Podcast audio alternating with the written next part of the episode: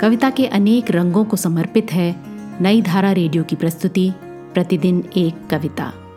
कीजिए अपने हर दिन की शुरुआत एक कविता के साथ। आज की कविता है एक वाक्या। इसे लिखा साहिर लुधियानवी ने। सुनिए ये कविता कार्तिकेय खेतरपाल की आवाज़ में।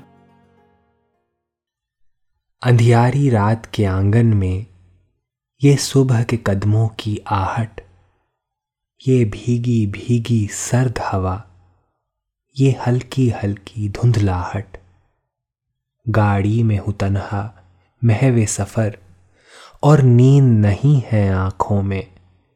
भूले बिसरे अरमानों के, ख्वाबों की जमी है आँखों में। अगले दिन हाथ हिलाते हैं, पिछली बातें याद आती हैं। गुमगश्ता खुशियाँ आँखों में आँसू बनकर लहराती हैं। सीने के वीरा गोशों में एक टीस सी करवट लेती है। नाकाम उमंगें रोती हैं, उम्मीद सहारा देती है।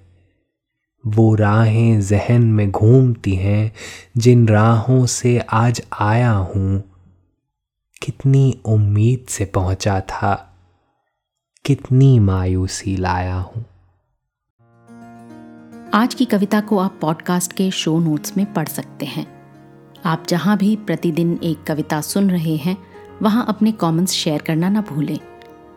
अगर आप चाहते हैं कि नई धारा रेडियो की ये प्रस्तुति हर सुबह आपके व्हाट्सएप पर आ जाए तो हमें इस नंबर पर मैसेज भेजें। Seven four two eight seven seven five three seven six कल एक और कविता के साथ फिर मिलेंगे।